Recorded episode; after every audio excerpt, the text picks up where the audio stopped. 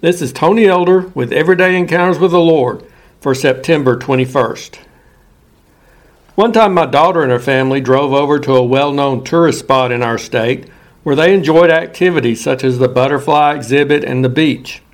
But their main reason for making the journey on this occasion was a hot air balloon festival. Their hope was to be able to travel heavenward in one of those unusual and magnificent modes of transportation. They quickly discovered that it would be quite costly for a family of four to take the hour ride that was being offered. So instead, they decided to settle for simply getting in one of those baskets and being taken up into the sky for a brief taste of such an excursion while the balloon remained tethered to the ground. Even the prospect of that adventure looked dim at times due to long lines, a lunch break for the crews, and some uncooperative winds. But late in the day, they finally got their opportunity and thoroughly enjoyed it.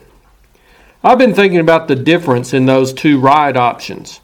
They both took people up in the air to some degree, but the one my daughter and her family experienced was more controlled and less risky than the one where there is no line securing it to the earth.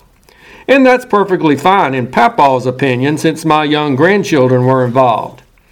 Yet in the tethered ride, the scenery is very limited, the potential for excitement and adventure is less, and the participants don't get to enjoy the experience for as long a period of time. And I imagine that considerably greater heights are attained by those other free flying balloons. It reminds me of how some of us try to handle a different kind of heavenward journey. We like the idea of following God, of climbing higher in our spiritual journey, and of reaching a glorious and heavenly destination one day. However, we also like to maintain some degree of control. we want to get in the basket with God, but we don't want to completely let go to allow Him to take us wherever He chooses or wherever the wind of His Spirit takes us.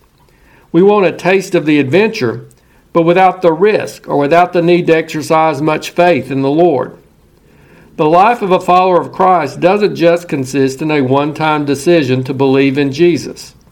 It involves an ongoing life of faith day by day. And sooner or later, we're going to hear the Savior calling for us to go higher than our rope will reach. When that happens, we're going to have to let go and trust the Lord to be our faithful and skillful pilot. We're going to need to allow Him to have full control over every aspect of our lives. When we insist on staying tethered to the ground, we miss out on so much of the joys and blessings that God intends for us to experience. We can only climb so high when we're holding back from a total surrender of ourselves to the Lord. We can only draw so close to Him when we refuse to fully trust Him as He calls us to do. And what if Abraham had held back when God called him to leave his homeland to go to another land? What if Peter, instead of stepping out and walking on the water when Christ told him to come, had tried to hold on to the boat? Let's not miss out on all the wonderful things God has in store for us as we live and serve Him. Get in that balloon, loose that tether, and trust God to take you to new heights in your adventure of faith. If you're interested, Everyday Encounters with the Lord is available in both book and ebook formats.